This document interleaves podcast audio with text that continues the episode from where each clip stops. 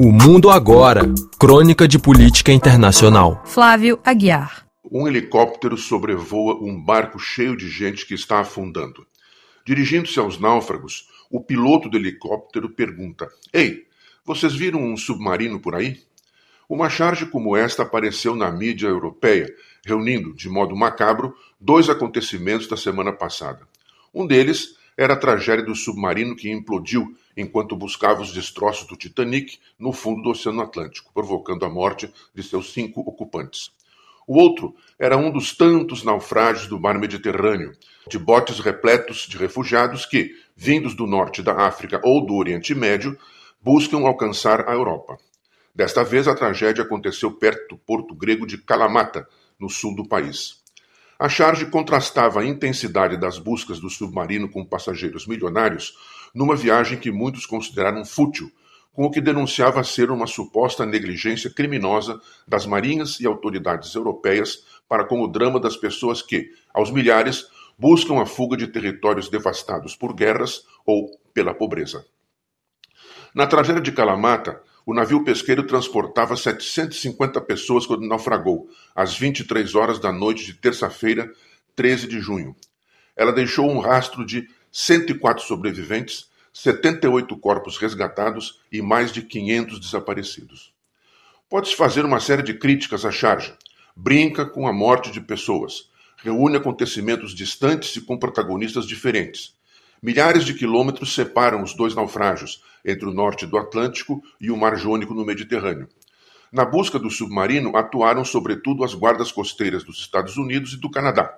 No naufrágio do pesqueiro, as supostas acusações de negligência apontavam para a guarda costeira da Grécia, que localizaram o navio muito antes da tragédia e nada fizeram. Seja como for, com críticas ou não, a charge chama atenção para um debate que vem tomando vulto entre representantes de organizações não governamentais que monitoram os refugiados no Mediterrâneo e muitas vezes os socorrem. Afinal, há ou não há uma atitude de crescente hostilidade por parte de autoridades e marinhas da Europa em relação a estes migrantes não europeus? Muitas vezes, neste debate se aponta o contraste entre esta suposta ou temida hostilidade com os africanos, árabes e outros, com a fraterna e boa vontade em relação aos refugiados ucranianos, que, no fim de contas, são europeus. Apontam também que a guerra na Ucrânia e seu fluxo de refugiados ergueram uma cortina de fumaça sobre os outros migrantes, tornando-os invisíveis até que uma tragédia aconteça, como no caso de Kalamata. Há versões conflitantes sobre o acidente. A guarda costeira grega diz que o navio seguia um curso normal em direção à Itália até o momento do naufrágio. Outras fontes, inclusive a BBC britânica, dizem que o navio ficou parado durante horas antes de virar e afundar.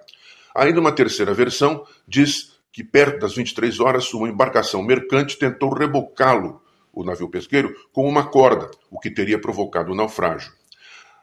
A conta de acidentes desse tipo no Mediterrâneo é assustadora. Segundo aquelas ONGs, desde 2014, mais de 21 mil pessoas morreram ou desapareceram na arriscada travessia. Ainda segundo estas mesmas fontes, as atitudes repressivas das marinhas e outras autoridades fazem com que estas viagens, sem dúvidas ilegais, abandonem as rotas seguras e busquem outras mais perigosas.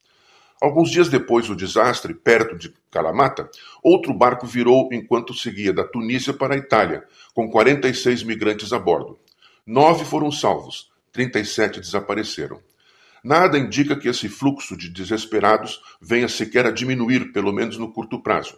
As guerras e a crescente desigualdade, a pobreza e a falta de perspectiva continuarão a provocar a busca destas viagens em embarcações precárias, batizadas com justiça, de ataúdes flutuantes.